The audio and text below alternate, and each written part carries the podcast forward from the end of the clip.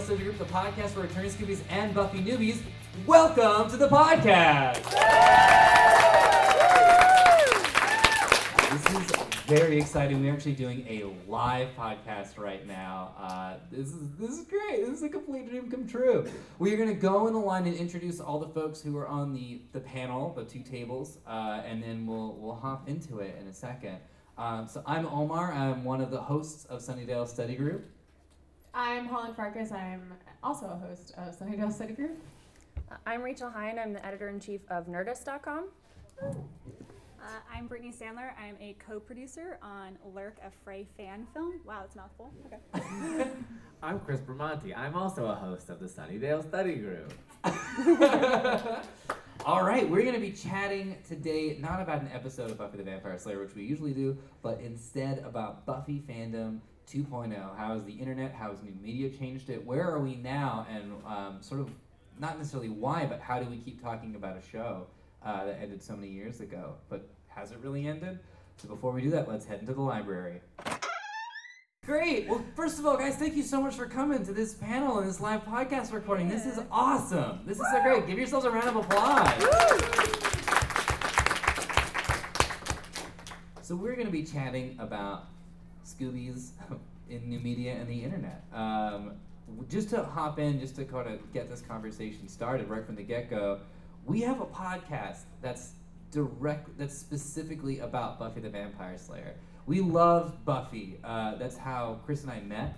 Um, Holland and I met. We were making videos for Geek and Sundry, and then Holland came out, and we realized that we were Buffy fans. So we're like, we have to do a podcast together. I remember because it was at uh, James Brent Isaacs, James Brent Tiger Monkey Isaacs, all Dumb of world his names. champion of the world. It was at his like I think it was like his 30th birthday party, and I remember because we were in a bar. No, no, because we were in a bar. I'm gonna tell the whole that story. We were in a bar. We were drinking alcohol, but Omar just turns to me, super excited. He was like. So I think Chris and I want to start a Buffy podcast, and I was like, "Oh my god, a Buffy podcast! That's so cool!" And we're literally doing the thing where we're like shouting at each other, like in this bar, like with all these people, just like over, like trying to shout over everyone else, talking about how cool it would be to do a Buffy podcast. And he was like, "Do you want to like do so? Do you want to be involved in it?" And then I was just gonna like produce it, and then I we went to record that first episode, and then I actually got to be on it with you guys, so that was cool. Um, but yeah, that was I mean that was like last January. And Yeah. Look how far we've And come. here we are now, and it's one of those things where now I feel like fandom is an identity. It's not like uh, before. I think it was seen of just like sort of like a crowd that likes a thing, and then like you know William Shatner stands up there and he's like, "Get a life, you nerds."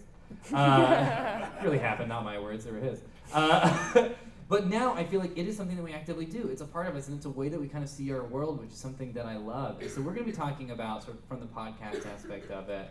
Um, and then we've got folks who talk about the to talk about the journalism of Buffy fandom as well as creating brand new content uh, and and making incredible. Seriously, what you guys are about to see is awesome. Incredible looking art that is, of course, inspired by the, the Great Whedonverse. Uh, so yeah, let's let's get this conversation going, guys. Are we gonna do the whole panel in this mood lighting, or are we just I gonna like show it. the thing? Yeah. I like it, and it makes me look younger, so I'm fine with it. uh, yeah, yeah, yeah, yeah. Um, one thing I uh, um, I'm gonna say really quickly, uh, just to set the the mood. We have the mood lighting and set the mood. Is um, I was shooting something with Tom Lenk uh, for his uh, Facebook page. And we were chatting about the podcast that came up, uh, and he was talking to Jack, who plays the deputy mayor in season three. And he was like, "So, do you guys just talk about it?" We're like, well, we talk sort of about our feelings and how it's influenced our lives, and it gets pretty real. I think we just recorded your episode actually, um, and we were talking about that, and then Jack just turned to me and said the nicest thing in the world, where he was just like, "I think Joss would have loved that. I think Joss would love that. I think Joss loves the fact that people are taking something that exists and are not blocking out life, but are using that to discuss life and to talk about their feelings and the struggles that they go through. That would mean a lot to him." and that just meant the absolute world. And so I just want to have that as sort of like our shining star for this conversation. But should we jump to lurk stuff? Should we get right to lurk stuff? Let's just do it because it's super awesome. Brittany, would you like Oh, to man. explain what lurk is? Okay. Wait, did we already did we already do this? Okay. Um, Lurk is a well, hi guys. Uh, Lurk is a fan film based on Fray. Um, reason why we emphasize fan film is because like we're just big Buffy nerds and wanted to make something cool. Um, my co-producer Annie Lou couldn't be here, but she was the one that was kind of like, uh, "You've made stuff. Let's make something together, and this is something that I would want to see get made. So let's make it." Um, so Lurk is based off of uh, Joss Whedon's um, comic called Fray, which is based, uh, which is about Melaka Fray, who's a Slayer, but it's like sci-fi. It takes place in the future, um, and it's kind of like crazy post-apocalyptic city. Um, and the word Lurk uh, is what they basically call vampires, but vampires just kind of look like the gnarly version from like Buffy all the time, and they're like gray and they're super evil and they're kind of like city punks and thieves and they're just crazy. So it's a gritty universe, um, but Malak is a crazy, colorful character that's got this. Um, she's also got like kind part of the Slayer powers, um, but not quite, and you'll learn more why that is, why she's not full like Buffy Beast mode all the time. Um, but I don't want to s- spoil it and why that is. Um, and w- the clip that you're about to see is the first time anyone that hasn't been like married to the project has seen it. So um, this is exciting and terrifying. so um, It's super. It has time code, so you know. Oh It's yeah, real. yeah. It's a work in progress. um, there's a lot of visual effects because like her world is it's it's sci-fi. There's she's got uses spikes and the scythe, but also ray guns, and there's flying cars, and um, that takes a really long time and a lot of money I don't have to make that happen. So uh, please be like watch with kind eyes. I guess is the is the warning label. But um, I hope you think it's cool, and I hope like if you have not read Fray, I hope this is a cool like introduction, and you go out and read it because it's an awesome continuation of the Buffy universe that is very different than Buffy itself. All right, So, let's yeah, out. let's do it. this clip. That is awesome. super teaser, super teaser, suspense, you know. That's Stephanie Woodburn, right? Yes, Yes, it is. God, yeah, she's so Stephanie awesome. Wordburn. She's a host on Geek and Sundry's like Twitch channel. She's an amazing actress, and she was just, she was just, she became our Slayer. She was like, I'm gonna take uh, like martial arts classes and all this stuff. And we're like, uh, you don't have to. She's like, no, I want, I want to. I need to become the Slayer to be Melaka. She was amazing. So where can we see the whole thing? It is still a work in progress, and we're actually have a new partner that we can announce today. We're Yeah. actually working with Loot Crate. Um, they're they're going to be like a producing partner release team, so we're still figuring out where exactly it will live in the long run. But like, we have a Facebook page, we have Twitter. Um, so Lurk uh, Fray fan film, you can find us, and we'll share all that information of where you can see it soon. What's your Facebook page? Uh, just Lurk, Lurk? Lurk Fray fan film. Are you gonna do like crowdfunding to have? We already did did? crowdfunding, yeah, like for the initial, but it's been, um, uh, it's been a process since I mean, then. looking at just even just Yeah. the shot and seeing how much goes into it, this is absolutely nuts. Yeah, that's green screen. That was like green screen on a roof while it was raining, so it's pretty crazy. Um, I have a question. Yes. Uh, and I don't know how much of this you can answer. Um, as a Fray fan, does this take place before or after the events of Fray, or is it kind of just sort of your own use of the character and something that is different than the Fray storyline that Joss and Karl Moline did? Ooh, that's a good question. Um, so this is actually uh, what would happen after the the comics. Oh, cool. So, because we didn't really want to do a straight adaptation, because it, it, then it feels like kind of just taking and plugging Joss Whedon's words, like just here and there. So this is a continuation, and what we kind of saw is like if this was to become kind of uh, like a serialized like crime fighting show, and basically if we wanted, if you wanted a sci-fi version of Buffy on the air again. So you guys took a bunch of like uh you corralled together so many different creative people. I mean, like the makeup is incredible. That like that also looked gorgeous, like with the lighting and the colors and everything like that. And instead of just like just stamping out something that's already been done, or as some of us in the industry call it, snidering it. Um, you went forth and you you guys actually made something like pretty much new. Like you guys created like a new story. It is a new story. Uh, there is a Uh, well, how how upset would you guys get about like spoilers that haven't read the comic? Do it. Do it. Okay, so like the big the big baddie in the comic is actually her twin brother Harth, and they actually like share um, share uh, the Slayer powers. Um, so she has the super strength, and he has like like kind of like the visions or like the sense of like doom and and can kind of perceive the future. So so he's like the big baddie in that, but and that's gonna be like the overall. That's like our overall like her dealing with that and her guilt about she thought her brother was dead for a really long time, and um, and so her dealing with that, but then just kind of like you know the monster of the week type of type of thing. Um, so sorry, I totally just went on a tangent there. Um, That's what we do in the podcast. Yeah. Tangent Town. yeah, How tangent long is town. it? Uh, mm, that's it's still we're still figuring that out. It's Like- it's short. It's short. Okay. It's a, like it's under a short. 30 minutes? Yeah, it's under 30 minutes. Because actually, when you're talking about like the building the world, where you saw like the kind of like club warehouse scene, that's actually an abandoned uh, like water treatment facility that had like no light and pr- pretty much uh, no power and uh, pretty much no air. Like it was a very, it's a very dreary, dark place, but totally fit what we needed. But um, yeah, it's like, oh, if, if if you think vampires in this room, vampires definitely live in that water treatment facility. they don't need water. Yeah, no, no, or sunlight. It's like the perfect vampire hideout. It's That's perfect. amazing. I love the I love this man. It looks so good. It's so cool that this exists.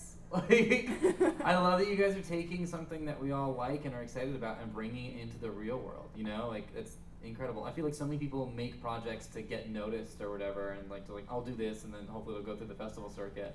And I love the fact that this is legitimately fans making stuff for ourselves, you know, and not waiting for someone to approve, like greenlight a show for us, or like hopefully we'll get renewed on something. It's just being like, let's just make it. Let's just get people who love Buffy together and make it. Oh yeah, it's working on this has been kind of just like let's get it out there and let's have it done. And I mean, it's been a progress. It's been such a uh, process that like if it were if it were like we're in this for like the money or we want to like one like it d- doesn't really belong to us. It's it's we're fans and we're making this just for for fun. Um, but if it were like oh we're gonna like do this so we can like make it in Hollywood, um, it this would not be the project I would have picked. like something that is this labor intensive that took a lot of makeup and a lot of special effects.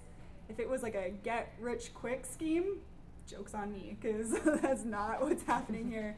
It's just genuinely from a place of like we think this is cool, we would want to see this, and then just the conversations that have sparked, like even just being here, like I get to, to talk to you guys and and you guys in the audience about like spreading the word of Melaka Fray. And, like that's that's the funnest part of it. That's awesome.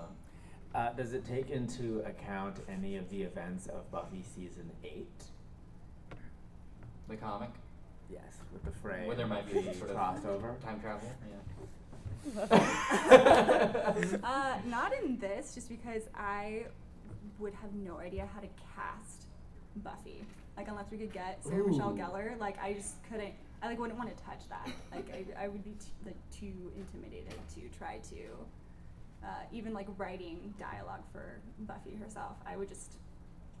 um, Joanna Newsom. Yeah, like maybe in the Gonna throw Joanna like, like, in the like, ring. you know, if, if if we keep doing this or make more of Lurk, mm, possibility. Like I'm not gonna say no to anything, but just personally, I would Mhm. be scared. Maybe Annie's like, hell yeah, let's do it. But but I would just that would be like the biggest challenge.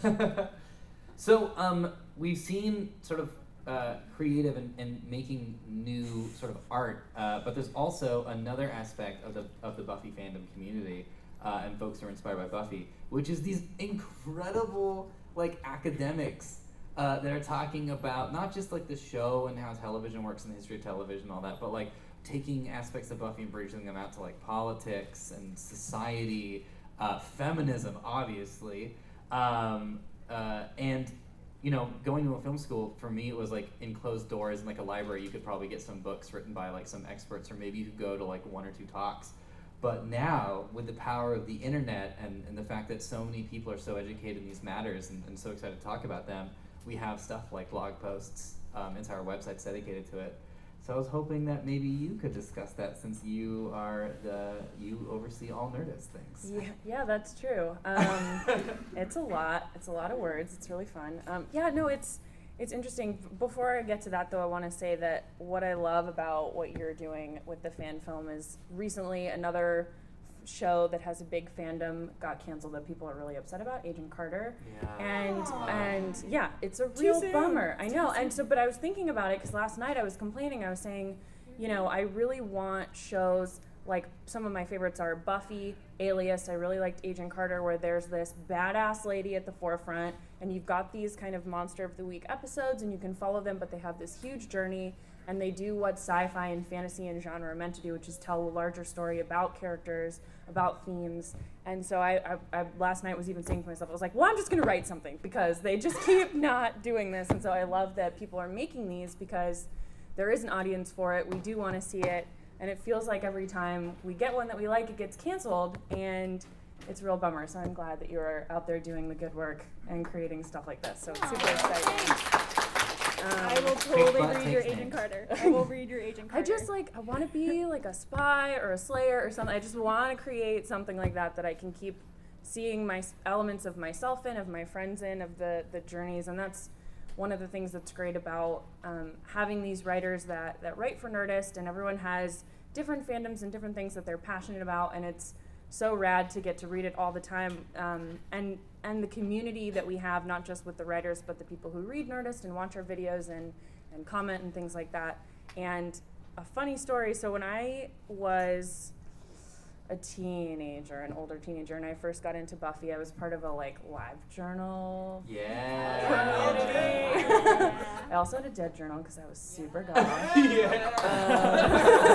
Um, yes. Um, and I had this uh, friend on the internet who we had started out joining a community for an author who writes about LA, like this kind of uh, magical realism, Francesca Lia Block. And um, we became friends online and we were part of this Buffy fandom. And, and she lived in Texas. And I sort of lost touch with her over the years. And then she applied to write for Nerdist last year. Now she's way. a writer for Nerdist. And she's super talented What? and she writes a lot. Her name's Jessica, and I hope she, I hope she, I'm gonna send this to her because she's super talented. She's a dancer, she's a writer, and she, one of our biggest posts of over the holidays last year was a piece that she wrote about um, your friends as family and how Buffy and the Scooby Gang sort of embody that feeling that you, if especially for people who grew up and had a hard time with their parents or their family or are estranged from them or suffered a loss or anything like that and you don't necessarily feel like you have that like blood family but you can create your own and that's something that everyone loves about the scooby gang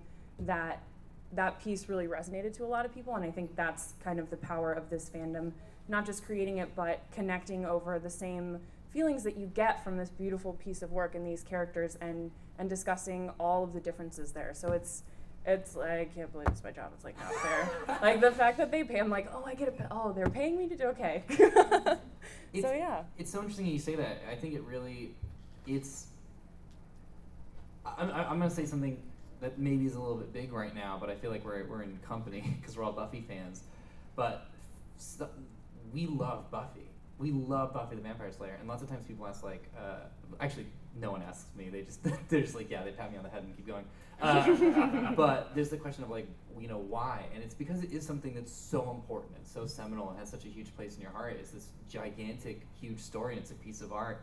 And like all pieces of art, you can continue to get stuff from it uh, for your personal life, or even just seeing the world out there. And I really feel like that's what Buffy fandom 2.0 is. Is us just rushing ahead of that? Of just, it's not like a breakdown of like, who's my favorite character in only the vacuum of the universe of Sunnydale. It's how do I see my family after you know looking through this incredible TV show uh, and coming to conclusions, and that's really that's so cool. I'm so glad you shared that. yeah, or like I think one of uh, one of the very powerful themes that Buffy goes through with her mom, especially, is that your parents aren't always right and they aren't always going to get it, and there's nothing wrong with that, and they're people and they're going to make mistakes, and I feel like I know a lot of people that when they when they discovered that about their own family, it felt very intense to think like, oh, I've looked up to these people and and they are just people and they are going to make mistakes and they don't always know the right thing. And that seeing that on TV, especially at that time and having that kind of relationship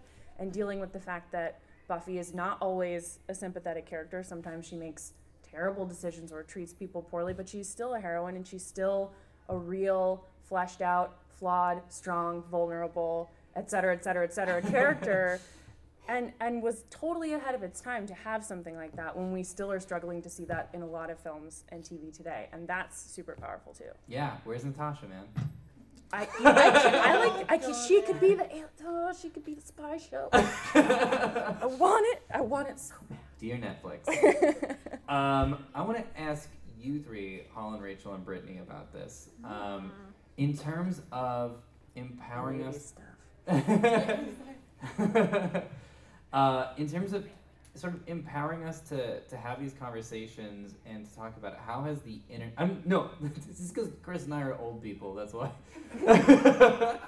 Uh, Chris, like Chris, for our version of fun is like going for a walk in the park and like feeding ducks. That's that's where we are in our lives. Wearing car- like cardigans. And Exactly. Yeah, yeah, yeah. Did you replace the elbows on your jacket too? um, but since, since you, you guys are very hip and, and, and fresh in it, uh, we're just Mel Brooks. We're just Mel Brooks split into two people, and that's us. Oh, so Uh, you're Paul a, comedic genius. Okay. But split I'm into just, two. I'm just I don't know. I'm Mel yeah. um, how has the internet empowered us to talk about uh, specifically Buffy, but at large, our fandoms, what we love about it, and make us feel confident in saying this? Because there has been sort of that like itchy, scratchy like joke where it's like in this episode, uh, his rib cage was hit twice in the xylophone and it made a different noise, and it's like making fun of that. Whereas like now, it's like these are the experts, like fans are the experts, and the proponents of culture. Um, I mean, my biggest thing is I think I still have an issue with it, but um, I, I, I think it, it started with being able to make vlogs for Geek and Sundries. Like I've always been like a huge fan of stuff, um, but I not gonna breathe through my microphone. I like. I, it's like I, I know that I'm intelligent, but I'm also not necessarily like an academic. So it was kind of like in order to be a fan of something, you needed to be able to write uh, like these long essays on it, these like books on it, all these like scholarly works, which it's great that people do because I enjoy reading them. But I was like, I'm not one of the people that can do this. Like, I can talk about something, and sometimes I'm like, I like a character because I like them. Like, I, I can tell you how I feel about this thing and why I'm. I really, really like Buffy, or I really, really like X Files because like I emotionally like feel this attachment to these characters, and I have since I was 12, and like I, I don't know if I can like write this down on paper paper, but if I like talk to you and start crying to you about how much I like this thing, I think you can like understand how important this is to me. Um, and I think th- with the internet you can do that. I mean, uh, so like starting uh, back, I guess like two years ago. Um, when Geek and Sundry was doing their like vlogs competition, um, I had submitted and I made this video. It was on Much Ado About Nothing, and I basically just talked about like how much I like the movie Oh, this is such a good story. and I like made this video, and then it turned out uh, this is not necessarily Buffy related, but Whedon related, and uh, uh, it was showing in Boston near me because I was going to school at Emerson, and the Twitter account has started following me, so I was like talking to the Twitter account, and I was like, oh, okay, like this is cool, like whatever, um, and it all happened in just like uh, a random sort of order, but it was kind of like I had ended up talking to Joss Whedon in, in DMs on the Twitter account for Much Ado because they were just like, oh, I like your video, and like, I was like, oh, cool, great, this movie But it was great. Joss that was but it DMing was you. it was apparently Joss Whedon, so he says, but it, I mean, it could have not been Joss Whedon, but it, it said it was Joss Whedon. Um, and then it was like around the same time, like I had gotten picked to be one of the Geek and Sundry vloggers, even though like I had like no votes. Like I made it like to the next round, and I was like, "How did I make it to the next round? I don't really have any votes." And then I got picked to be one of the top ten. And I was like, "I still don't really have any because votes." Because Felicia loves you. Um, and then yeah, I found, Annie told me it was because like Felicia thought I was adorable. And I was Felicia like, Day, okay. who was on the show Buffy the Vampire Slayer, we're talking show Buffy the about. Vampire Slayer. So it was just like- that there. all these random things, and it was just because I had just made this like one video, and I had never really made a vlog before or anything, but I was just like talking about just like how much I liked this thing, and then so I started making more videos, and I've written like articles for Geek and Sundry or just like other sites, and it's it's just like if I it's just like this notion that you can talk about something or write about something that you really like and not necessarily be the most academic person in the world because I say like every two seconds and I'm not always great at uh, saying what I'm trying to say in my brain, um, but I know Talking. how I yeah, but it's like I know how I feel about something, and I guess that notion that just like feeling some way about something is important, and like your feelings or your emotions about this thing, like because you're like a really big fan of it, like that has credit, and that like your interest in this thing has worth, and you can still be a giant fan of something if you don't know freaking like Agent Scully's badge number because who knows it? Like I can't memorize a badge number. Um, but it's it's just that, and I think that's why I like doing this podcast and um, stuff like that is really important because I, I I think there's different outlets to be a fan of something, and there's different ways to be passionate about something and care about something. Um, and that's the internet. Yeah. Thanks. Yay. um, to kind of go off that uh, internet kind of like it, it's great it's a crazy place it gets dark but the internet can be great um, kind of like what rachel said about having like live journal. I used to live in like the aol chat rooms and like the, especially the one like based on fantasy and sci-fi that was like my people.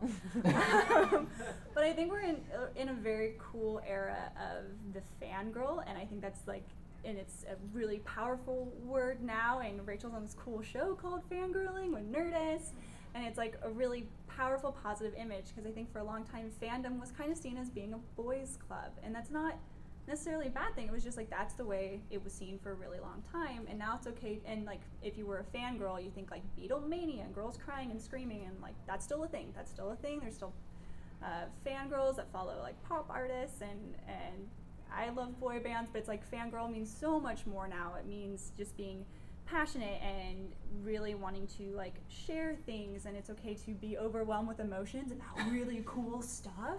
And that's how I felt about Buffy from the get go. It was just like she's really cool, but she's also like not perfect. She has terrible taste in men. She again like she she kind of does the wrong things a lot. Um, you know, uh, she gets she gets bruises, she gets hurt, she gets down, um, she cries a lot, um, and it was like sweet. That is someone that we can look up to, and we know that she's not perfect, but it's someone that we can get excited about, and we want to see her like do well. And I think just like the internet in general, just for you can find essays, you can find fan films, you can find the people that get excited, and just from like a you know girl geek side, we've been able to change that because there are so many people being more vocal about it where you maybe couldn't have been if you were just going to like a comic book store back in the back in the olden days. The olden days in Yeah, 1998. Yeah, the 90s. When they rolled out with the new Windows. Yeah. Um, yeah, I we see uh, the the people behind Nerdist, which is like six people on the editorial team. Um, there's a lot of people who work there, but for the the site. And um, shout out to our social media manager Michelle, who has to look through all of the comments, good and bad. Wow. And it's uh, Yikes.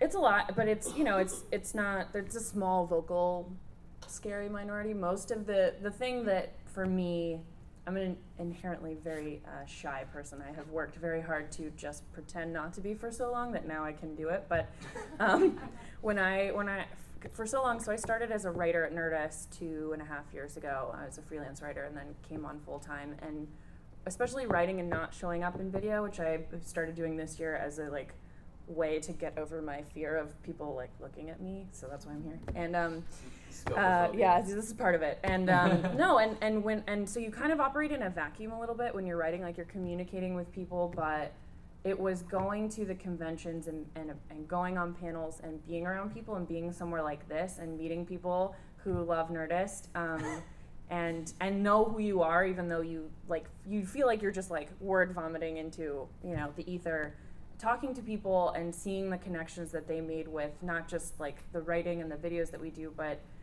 you know you build this like community around it. And i used to be terrified to go out and sit and talk about these things. And my our senior editor dan casey who's a marvelous human being um, said to me before our first comic-con panel he said these people love the stuff that we love and they want to talk to us about it. Like you could not be in front of a better group of people. These are your people. Like don't be afraid of them because they're like if you say something like nerdy they're gonna be like oh my god we're um that me too you know? So it it has helped to go and and meet people and fellow fans and and we've started trying to build a bigger community on Nerdist like that so that people can talk back and people can be a part of it and influence the stuff that we're covering because we want to make sure that we're you know connecting with the people that you know are our pals and our, our readers. So it's been a very interesting two years going from being like terrified to put my face on anything because of how scary the internet can be to Yeah. having a pilot called fangirling where we fangirled out about the badass babes returning to TV um, in a live capacity. And the response was really awesome. We got a few like you know you know it's the internet but um, but for the most part, people are like, "Oh my God, there's like, there's not really a show like that out there for this where it's okay and it's not like boys aren't allowed to come on the show. You guys, you guys should all come on the show." But um, it's it's more about like getting rid of that idea that fangirling is somehow less than being a fan, and that you can be excited and you can be overcome with emotion, male, female, anything else, because that it's the work that you love and it means so much to you and it helped you create your own art it helped you understand yourself better in terms of writing and characters and story i mean there's no one doing it like joss so i think um, yeah That's inter- great. the internet's fun You're fighting the vampires of the internet. yeah yeah I have a question for Mel Brooks, uh, point five in the back there. Hello. I would call you a wallflower, but I'm afraid you'd leaf.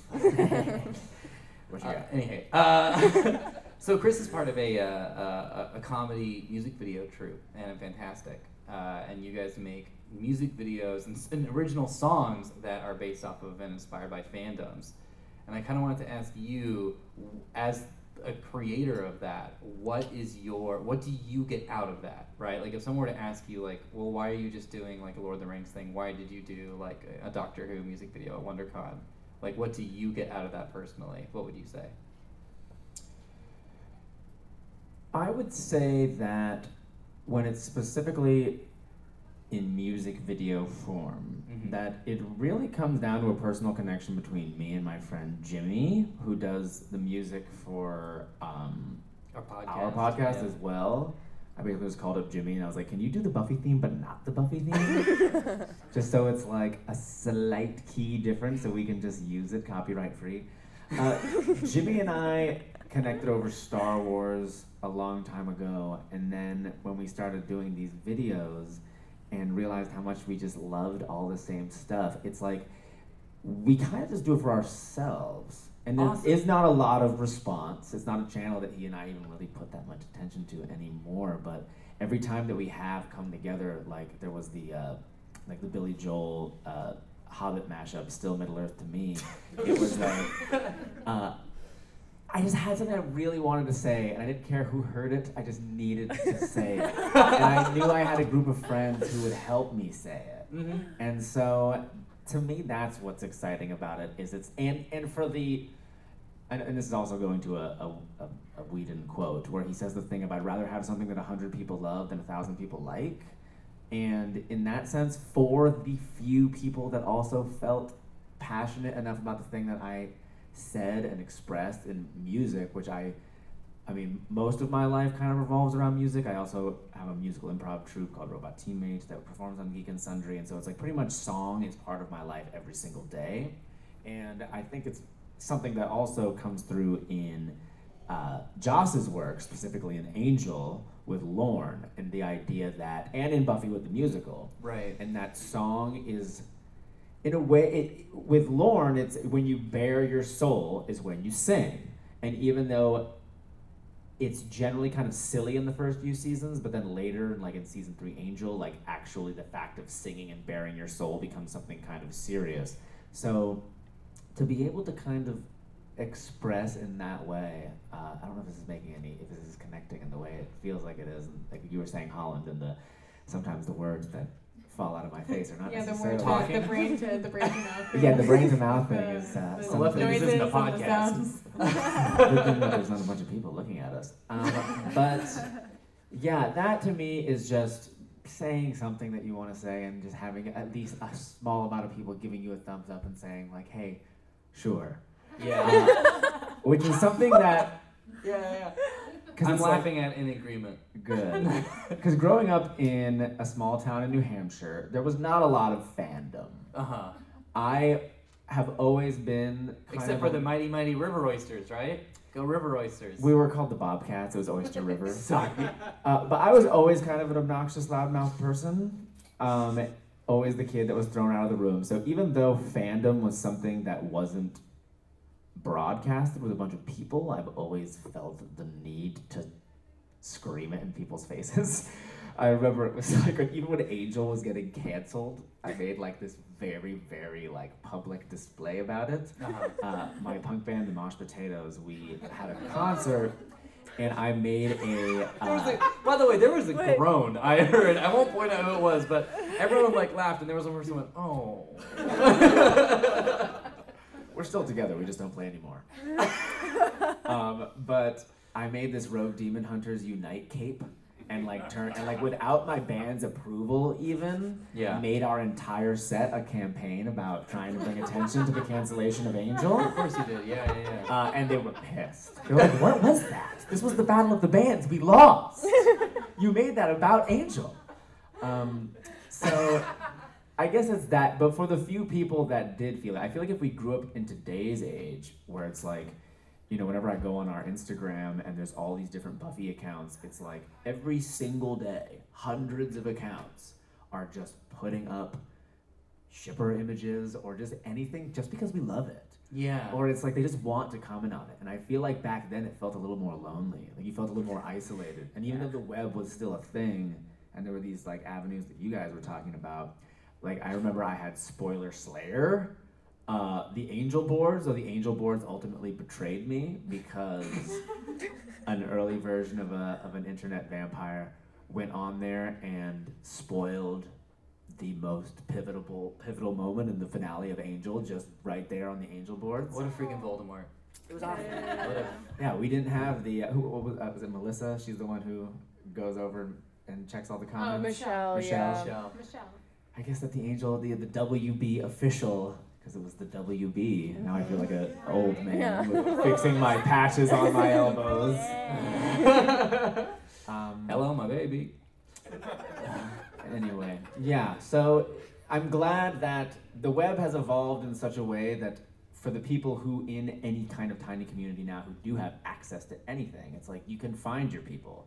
And it's like even like when I would fly out to Comic Con every year, it was a very solitary experience because it was like still now there are more kind of comfortable avenues for people to connect before they could even enter a con. It's like now if you are a young person going to a con with Instagram or with Twitter, you can kind of make friends in an easier way than you could Yeah. back then. Connecting is easier. Yeah. There's one thing you said that I really liked, and I just kind of want to underline it, which is that we're doing it for ourselves, right? yeah. Like, and not in like a selfish way, but like in that this makes you feel good, and it's really cool to like pursue that and to accept that instead of trying to conform to some other like norm that someone else is promoting. You know, I really like that a lot. Mhm. And it's louder, and it's like in terms of like the cancellations of Agent Carter or something like that, it's much easier to make your voice heard now. Whereas when Angel was canceled, because that was you know that was a very dark age for Whedon fans because Firefly was canceled, Buffy was canceled, and then finally, even though Angel changed itself, because if you remember season five, Angel it became so episodic again, which was kind of unnatural for how the show had become for two whole seasons. It was like the ratings were better, and it was like, okay, we're gonna be fine. And then Angel was canceled. And I remember going on to Spoiler Slayer and finding out that news and feeling a sinking pit of betrayal from the world. Uh, but the way that we, the way that we had to respond was through a letter campaign. I remember I print it, it was and people united in the forum boards. There was the you know the specific image of it was like uh, there was an organization called Saving Angel. I still have a poster of it. SavingAngel.org. Uh, it said, uh, "We'll follow Angel to hell or to another network." Um, and so, like, I had T-shirts of that. They had the specific uh, postcard that we were supposed to send in. Nowadays, I feel like a postcard campaign is something that makes me feel really old. I am going to uh, tag on something you said really quick and then throw the mic over to you, Brett, because you were pointing at it. Um, that's how it works. I read body language. I took one class of psychology at UCSB. That's what I took away from it. Uh, just kidding. There's a lot of stuff. But yeah, one thing is, I think before with like fandom, and when we were growing up, and it was like in magazines and like fan magazines and stuff like that. It was if something bad was happening, that's when there was a huge ripple, right? That's when we were just like, oh my god, we all have to rally. Now, if something, if there's like a, you know, there's a hilarious joke in like an episode of Agent Carter or something like that, or something really cool happens on Agents of S.H.I.E.L.D., you go onto Twitter or Instagram, everyone's gifted it, they've memed it, I pronounce it GIF, I won't back out down on that. Uh, thank you. There's, Yes. this is where the Civil War starts, yeah, this is round two. Uh, but uh, I feel like now we get to celebrate wins and cool things that we love with people that we might not even ever meet physically. They might be on the other side of the world, but we get to just be like, this joke was great, or this moment was awesome. Uh, and that's something that I think is really cool in 2.0 and having digital content and be able to do that. So that's awesome. Um, yeah, 2.0. I was that ties in so well. What I want to talk about is um, You when we must talk be a about fellow gaucho. yeah, yeah. There's yeah. three of us on the panel right now. Yeah.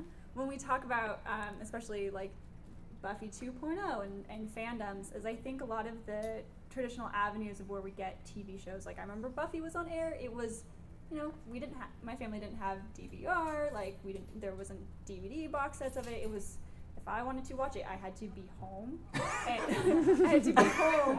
What? I had to be home in time to watch it. Crazy. And actually, during that time, I was a cheerleader in middle school and high school. So it was like my dual life was like, I'm gonna go home and like be You on were my Buffy. yeah, it was like, oh, I'm Buffy at school, like I'm a cheerleader, and then I'd go home instead of like slaying vampires, I'd be like, and nerdy internet comments and working on AOL chat rooms.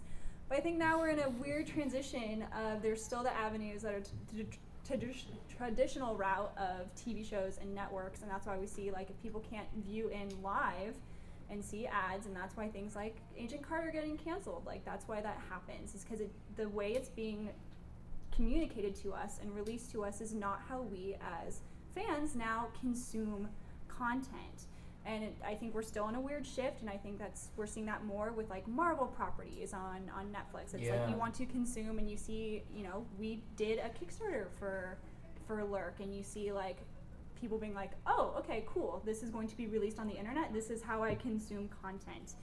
And it's still a work in progress. It's still things happening. But i think the more that fans can be vocal about it and really request and be honest about how they consume things will be that change um, so it's like you know who knows if you know agent carter could live somewhere else. Uh, we've seen this happen with like mindy project you know? It's not on a network anymore. It's on hulu. And i think it's just you know people coming to even conventions being like these are the things that i want to spend my like expendable income on. Like, how- yeah and my time and where i want to be. And i think that's why you know even like a podcast. It's like this is where i want to spend my time is because you guys listen to podcasts and that's why you're making a podcast.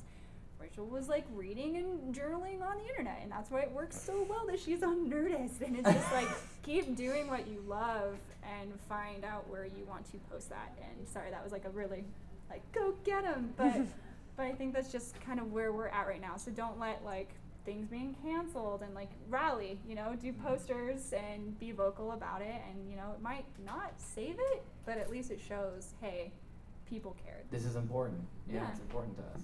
It's kind of like uh, what Angel says in Power Play. You're gonna make me cry. No, we can't go into He says where it's like we're not gonna win. Oh He's God. like, but we'll show them for one bright and shining moment that they don't own us. Well that was really good that was That's good. really Angel said Good it. Angel said. I don't know why you don't read David audio. Fury wrote it. um, just to change it up really quickly, this is a little bit of an unusual thought that popped into my head, but we're gonna do it because my microphone's loud. Uh, if if you guys were a slayer or a defender of any sort, and you had to fight some sort of cryptozoological or evil or mythical entity that wasn't necessarily a vampire, think of what it would be. All right, and we're gonna give ourselves a few seconds, and then we're gonna, and then because we have to keep the panel going, you just gotta say it, too, even if it's not great. wait to fight because i'm going to win or just it would be an awesome battle Like, like what? Buffy the Vampire Slayer, Brittany the what? oh what would i be? Yeah, yeah. Oh. So I I'll start, just to buy us time, because where did that come from? Uh, Omar needs to eat. That's the problem. Uh, um, I would say I am Omar, shield of the swamp things. I shield us from the swamp things. Pretty self-explanatory, high concept idea. Shield of the swamp things. There are things in the swamp, and I I stop them from getting into the village. You're doing a good job. Thank you so much. Wait, None of them a are here, right? Hundred percent. Yeah. I thought so. It's okay. I think I misunderstood what you were saying. I thought Yeah. it was gonna be like What the Omar, dream- the intolerant slayer. Yeah, that's Or what I was gonna say, like injustice or insecurity Tro- or troll bad slayer. people. But Omar just really No. hates swamp things. He doesn't hate them. He just wants to protect people from. I I don't yeah, yeah yeah yeah yeah. I don't think that Buffy hates vampires, but it's her duty to stop people from getting hurt by vampires and other bad things. In, in the same way that if there were swamp creatures, I would shield us from them. I'm not saying I would use violence. I'd probably reason with them. yeah. Right. Anyway, that's my answer. If you guys don't like it, that's just too bad. I think I have one. Okay. Okay. Um, so I really like uh, witches and things around witches and spooky things. So I would be Rachel, the poltergeist hun- uh, fighter. I was gonna say hunter, but then Ooh. hunter. Yeah, hunter. The poltergeist hunter? Yeah, or some sort of spectral possession. Because I love horror movies and I love, especially the ones that get me. I love watching horror movies because I love to be scared. And the ones that really get me, probably because I went to Catholic school, um, are are possession and like exorcist and poltergeist esque movies. So I would protect people from possession and hauntings. Wow, Ugh. that's a great answer. Best Um, answer so far. God. I'm, al- I'm also really into witches. but Can I we feel start like- a coven? Yes. I don't know. I don't know, it's happening. Um, That's quick. it's done. That's definitely the techno pagan circle that you guys made too just now, by the way. I, yeah. I blame and hocus pocus. a 100%. and I will be A duck hundred witches. We'll percent. just feed them pieces Um, bread. I'm really into this trend called, or like fashion trend, lifestyle trend called city witches. I'm obsessed with it. So I think it'd be like Brittany, like witch of the city, like, and it would just. what is it? Oh, What's it- the what's a It's it's like it's like hipster meets witches. It's it's a fantastic thing. So Silver Lake? yeah, it's like Silver. It's like Silver Lake, but I'm also a publicist and I wear black a lot, so it like totally fits in my lifestyle. So I think it would just be like, I, and I also love to be witch, so I want to see like a city version where it's like, where it's like instead of like marrying Darren and living the suburbs, like you know, I'm just a girl trying to figure out my life and living in a tackling Los Angeles, and I do like eh, like harmless magic every now and again. I would watch that. I yeah, would Sabrina, 100% why are you watch not in charge of Sabrina the Teenage Witch? They're re- they're they're pu- they're pulling her back into Archie. You need to be in charge of the TV show. Make it, Joan Hart make it, can- make it happen, Hollywood. Hollywood, are you amazing. listening? Wi- witch of the city. That's great. Yeah. By the way, there is a shop in Silver Lake called Cauldron Kitty, and I think that's really cute. That's a really cute name. How about you, Holland Farkas? Um, I don't. This is so hard. I was I was thinking of bigger concepts. Uh, I would. I'm so sorry that you have to deal with our small minds today. After this, you can go hang out with Nietzsche and Hegel all you want. I would slay. Um, Would you would you womp a werewolf? Would you be a werewolf womper? my problem is 'cause, like everything I think that I could slay, everything that I I think didn't that say I that. could slay, I really don't. Because there's like aliens. I was like, no, aliens could be nice. Like every every creature I'm thinking of are like werewolves. I'm like, oh, I don't know. Oz was a werewolf. He seemed okay. Like everything that I try and think of, I'm like, I'd feel bad. Um, I think aliens. Is like, no, they could be, but maybe they're not all bad. Zombies have been done. Like, sure. They're just Two, here's the thing though, we still exist in the universe that we just created where there are zombies. Holland is just choosing not to stop them. because it's just too cliche for her. Brilliant. Yeah, yeah, I get it. Um, Holland, Real deep. I'm gonna be Holland, the passive aggressive. I would slay things if there weren't too many people already slaying them. You're the, the hipster defender, I think is. You're the hipster defender. Great, spin-off show with Brett. That's great. Great. So like really specific, like ancient Mesopotamian beasts you would fight, but anything more recent than that, you're like, no, no, no, no, no, thanks. That was so five seconds ago. so five seconds ago, exactly. Yeah. How about you, Chris? Um, I would be Chris, the uh, interdimensional barrier breaker. The interdimensional barrier breaker. Yeah, I feel like would, that's um, not good. I would still try it. You can answer. I would seek to discover separate dimensions and figure out a way to see uh, if by exploring them if we could make this a better No, world. see, that's what happens on Fringe, and then everything goes to shit. Can I change? Yeah, what happened on Deep Space Nine Would too, and everything went to shit. But then it also happened on Buffy too, and oh no, that didn't work. No, no, I still do it. There's always a first. I'd like to change my answer. I I, would wanna like to, too, to you go ahead. kindly and gently protect our universe from Chris because I, I, I, I think you have good intentions, but we know we've all, we've hopefully all seen Fringe. Things things happen. I know. Also, Anna Torv for Captain Marvel. I don't know. Ooh. Right? Right? Right? Chris I is love sort of that the new. Hammond, right? He just kind of Um, wants to. I would go with you, and and or maybe I could be your sidekick, but then maybe I'd have to stop you sometimes. Oh, that's good. That's good. That's a good show. Uh, well, my answer change is really dumb now. I want to stop creepy dolls that come to life. You know how many times that happens? I would just, and I wouldn't hurt them. I'd just put them in a little box, tape it. Wherever the Indiana Jones stuff goes, I just put it in there. Just be like, let's, don't open it, please. And then sell it. Doesn't it go? Sure. Yeah, I would guess I'd sell it. Yeah, because I'd be out of a job, right? There'd be four dolls, put them back in the world. Thank you. Job security. Uh, so we are just about wrapping up, um, and uh, we have so much to say. I think we could talk about this panel for years and years, but instead, let's take that time to talk about where you can find us in the digital space. Uh, so let's go ahead and start with uh, with Mr. Mel Brooks in the back there. Where can they find you, Chris? Hi, I'm Chris Primanti. Um, I'm a Montiac on Twitter and Instagram, uh, and I perform with a musical improv troupe called Robot Teammate and the Accidental Party, and we play on the Geek and Sundry Twitch stream. And uh, this summer the Hollywood Fringe Festival, we're doing a post-apocalyptic sewer adventure called Thug Tunnel that we wrote. Uh, so if you want to come see that, it's on June 9th at the Sacred Fools Theater, and that would be great. If you wanted to come, you can look that up online. Awesome. How about you, Britt? Where can they find you? Um, I'm on all the social internet things as B.E. Sandler. Um, and then if you want to find Lurk and keep up to date on what's going to happen with that, uh, all of our stuff is like Lurk a Fray fan film because we like um, alliteration and describing what it is.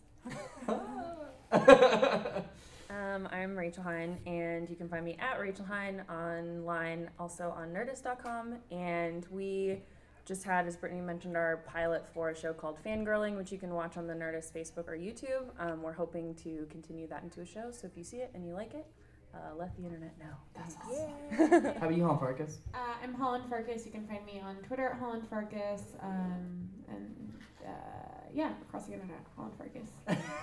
Find me. And this podcast. I'm Omar. You can always find me on Twitter at Omar Najam. Uh, also, I've got a YouTube channel, Two Broke Geeks, which you can check out. There'll be some exciting news things coming up soon about that that I can't talk about without my co-pilot. Uh, also, I have an improv team as well, which I'll tell you guys about. If you're in the LA area, swimming lessons, you can find us on Twitter at Lessons Swimming. Uh, but we have a recurring show at the clubhouse, and it's a very geeky improv troupe, so check us out. And of course, you can always find anything and everything Sunnydale Study Group related at SSG Podcast on Twitter. Again, that's at SSG Podcast. Uh, Sunnydale Study Group on Facebook as well as on Instagram. We're very active on Instagram. uh, and we'll be posting a lot of pictures from today. We'll be tweeting a lot of stuff, so please check it out. And we love talking, love hanging out. And uh, if you have any requests for people you want us to try to get on the podcast, please let us know. Brittany Sandler has teeth. If you would like to become a vampire yourself, we've got library cards up here. Please come check it out. We would love to talk, love to hang out. Thank you guys for coming on to our podcast today. Thanks for having us. Thank you guys for having us. Renopoulos, thank you for, for hosting us. This is a this is a dream come true.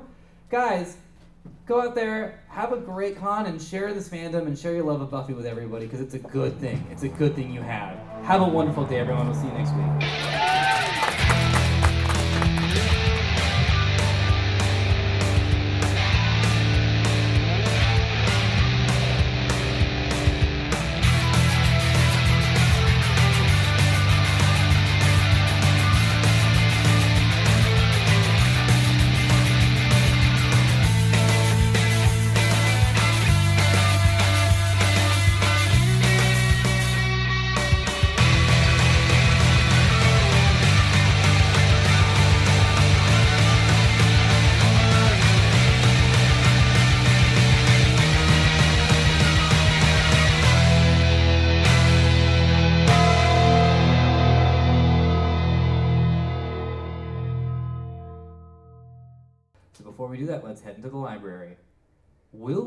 We in post put us? We usually okay. So what we do just to fill everyone in, because that was weird.